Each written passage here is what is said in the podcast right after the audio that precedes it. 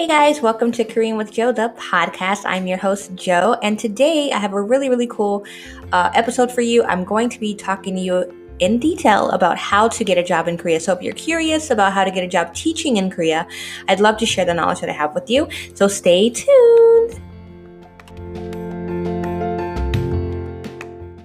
Hey guys, welcome to Korean with Joe, the podcast. I'm your host, Joe. Now, this is a little bit of a special episode because you can either be seeing this on YouTube or you can be listening to this in my regular podcast form. Either way, welcome. Annyeonghaseyo, annyeonghaseyo, annyeonghaseyo, annyeonghaseyo.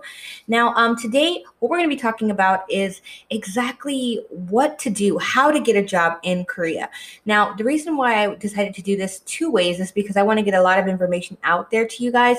So I wanted you guys to be able to have the option of watching it versus um, seeing it uh, or listening to it later. So let's jump right in. So, when it comes to getting a job in Korea, there are a few things you need to consider. Now, I don't know much about getting a job outside of the teaching realm. So, if you're not trying to teach, it, there's definitely jobs out there for you, but typically you're going to want to be able to have a skill of some sort. Maybe you're an engineer or something like that, and you'll have to try to see if there's a bit more information on that kind of job. So, I am specifically going to be talking about teaching today. So, when it comes to teaching in Korea, I have tons of experiences. I have gotten so many jobs in Korea. I know a little bit about what I'm talking about, so I'll give you some pointers on things that I did.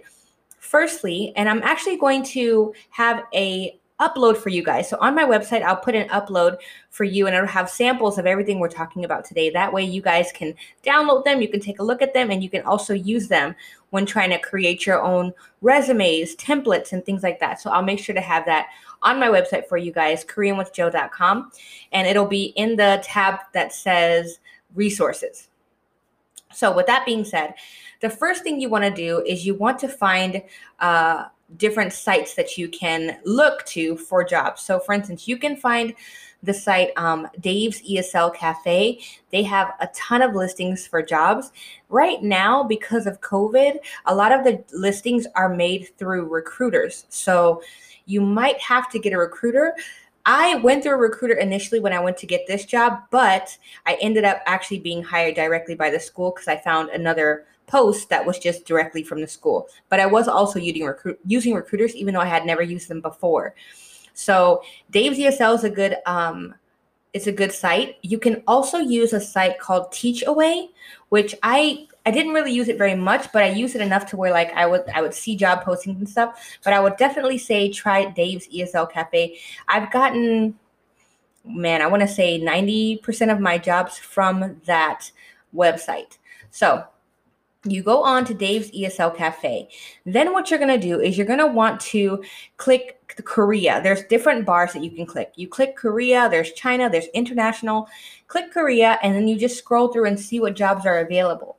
Typically, when you are applying for jobs in Korea, you want to do a few things first. You want to make sure you have a really nice looking photo. It doesn't have to be professional. And if you have a photo with kids and it's like kind of upbeat and you're dressed modestly, no cleavage, nothing like that, no scruffy look for guys, then you can definitely include that. But you want to have a nice picture of your face. People can see clearly, make sure you're smiling, things like that.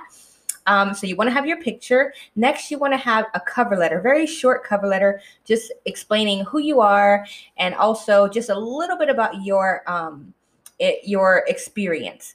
Now the thing is is you don't want to give all of it away within the cover letter. You want to have them asking you like, "Oh, I want to see what this person's about," and then going to your actual resume to see all that you've done. So I typically put a joke in there like I'm kind of funny. Why I think I am. I don't know if you guys think I am. I think I am. So I'm kind of funny. So I put like jokes in mine. Like the the last uh, time I had a cover letter, I put um oh, if you don't think I'm right for the job, then, uh, you know, it's going to result in my eating a large pint of ice cream. But, you know, I wish you the best. And people would always respond to that line, like, oh my gosh, I hope it's, you know, chocolate chip ice cream or, so many recruiters, so many jobs have like said something to me about that particular line because I joked about it. So I would say my boob itches. I'm sorry. I would say make sure that you guys um, definitely try to be like show your personality even in the midst of you know this whole um, strict professional type of situation, definitely show your personality because your personality shines through for sure. So you're gonna have your your photo, you're going to have a cover letter, and then you're going to have your resume. Now, your resume is going to be, you know, try not to make it more than a page and a half, maybe two. I would say a page. If you can keep your resume at a page, condense it, that's great. On your resume, you want to make sure you have your uh, name, you want to make sure you have your location, so where you are in the world. Um, you also want to make sure that you show what um, type of degree you have. Um, possibly if you have like CPR training or if you have uh, TEFL or TESOL, which is really good to get. I would go on Groupon. I got my TESOL on Groupon for like 20 bucks. Um, and so I would say that's just a certificate in specifically for teaching English. So TESOL, T E S O L, or TEFL, T E F L, you can use uh, those different um, kind of certificates that you get and you can use them to, to, teach abroad now they don't it doesn't mean that you you don't have to have a degree you still need a degree but those certificates help you vastly in getting a job so i would suggest looking into a TEFL or TESOL online program. Uh, like I said, the one I got was on Groupon. So if you just search, you know, TEFL, I'll try to put it in the link below uh, on uh, in the description boxes so you guys can find it. But if you have that, put that on there. And then any experience you have with teaching. Now, for me, if I don't have a ton of experience going in, I'm going to put anything that I can, like whether it be, you know, babysitting or, um, you know, helping at a volunteer or whatever you can.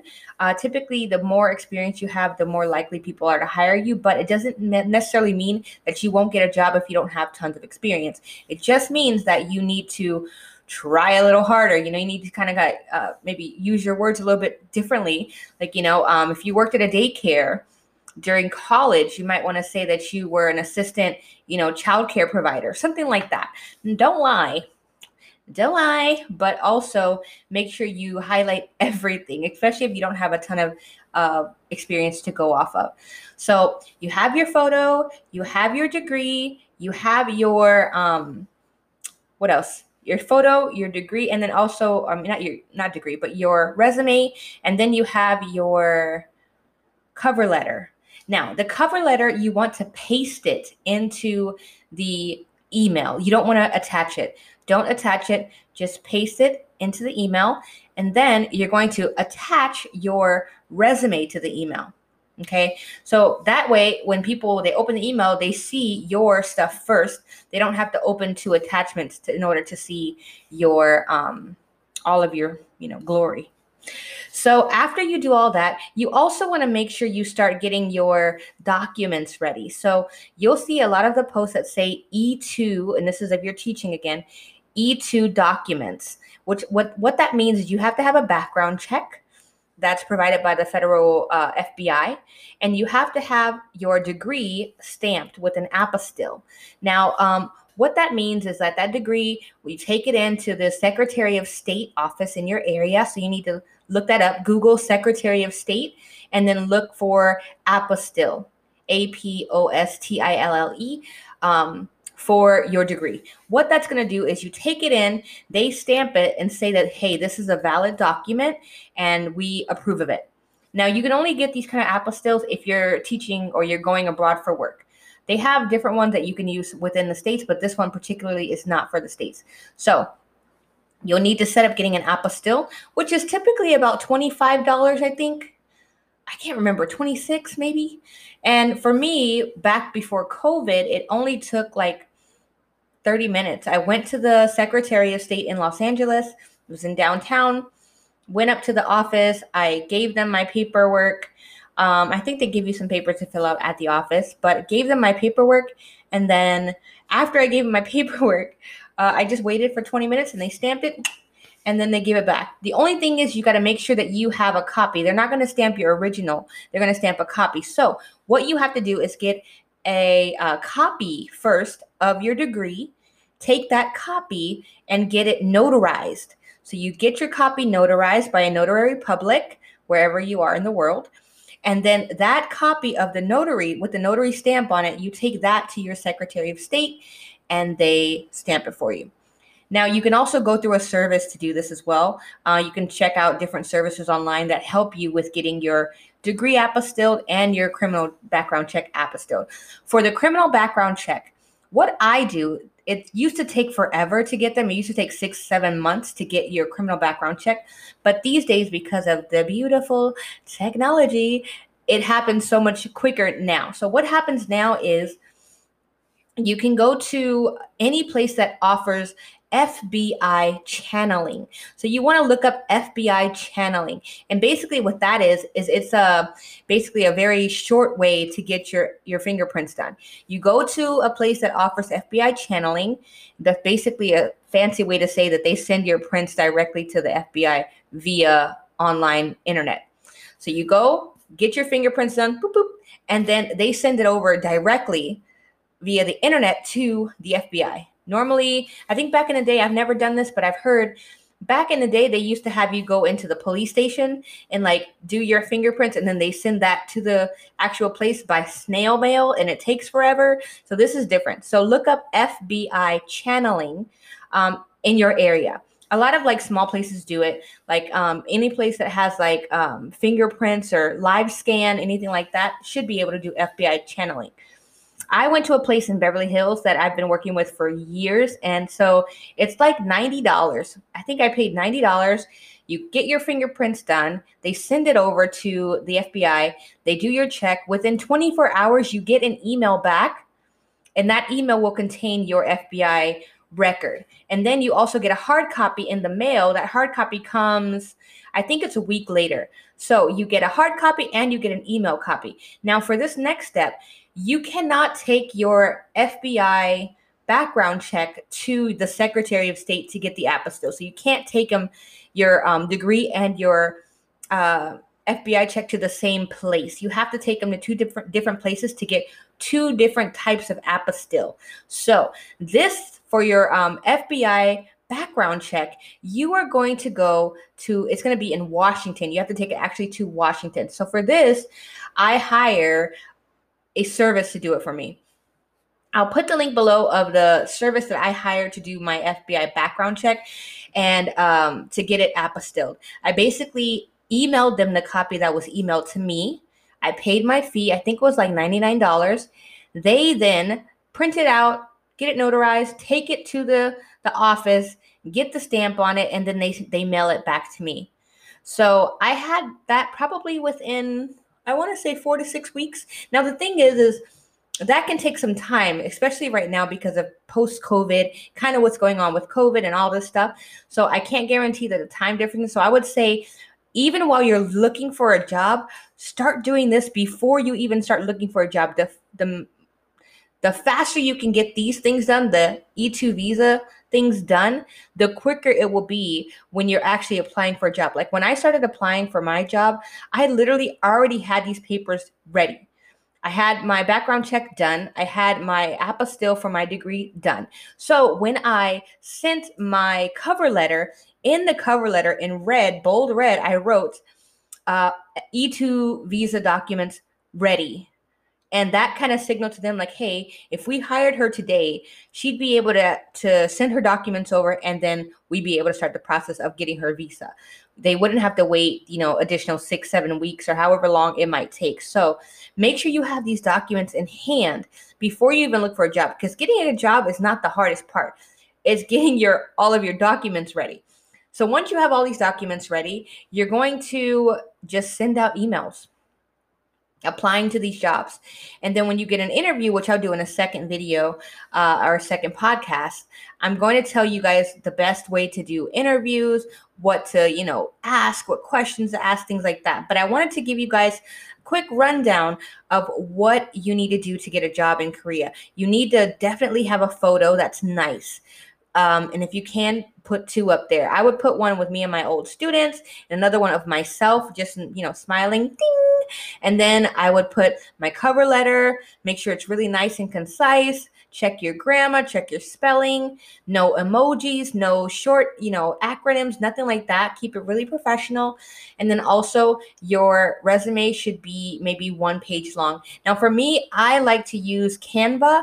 They have uh, canva.com, which is like excuse me, how I use all of my get my logos and all this stuff. They also have a portion where you can use to uh, template for your resume and you can find cool like resumes that are colorful and you can add a picture within your resume.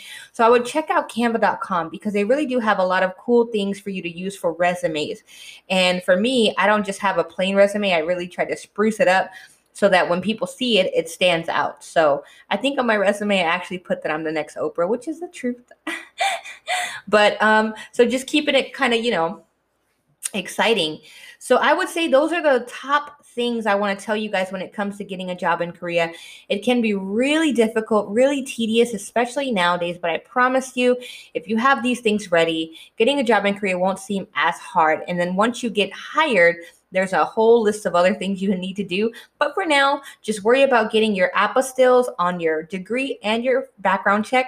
Make sure you have a nice photo for your your um pick for your uh brain fart. A nice photo for your your emails when you're sending out your emails, your applications, and you want to make sure that you attach that photo. Don't put it in the body of your email because it'll look weird. If your photo just happens to be too big, it will look weird. So attach it to your your email. So on your email, you should have copy copied and pasted your uh, cover letter. You should have attached your resume and your photo or photos. Um, also, they might ask to see um, some jobs. Do they say ask to see your um, like the cover page of your passport. I don't really like sending that because I don't know who who's on the other end of this. So I often say, okay, well, um, when we schedule an interview, I can show them to you then. And typically I'll show my passport, uh, but I, I wouldn't just send a picture. So keep that in mind. All right, guys. Well, I just wanted to let you guys know what it was that uh, was happening when it comes to getting a job. If you guys have any questions, please, please, please don't hesitate to let me know. Comment down below, comment wherever you can. Hit me up on Instagram, on TikTok, on YouTube. All of them are Korean with Joe, one word. Uh, I cannot wait to chat with you guys about this. I'm really excited to see who actually takes this advice and comes to Korea and visits me. I would love to hear from you guys and I would love to see you. So thank you guys so much for listening today. I will be with you guys soon with another podcast and I hope that you guys will listen. All right, guys, have a great day. I'll talk to you soon. Annyeong!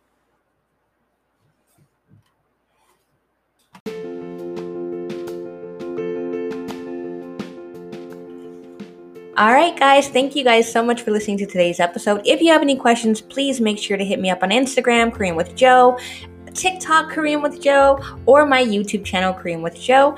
And I would love to connect with you. I can give you guys pointers and tips. Also, make sure to check out my website that will have everything that you need for. Um, your samples and things like that. So I'll give you samples of all the documents I talked about today. So can't wait to talk to you guys later. Annyeong!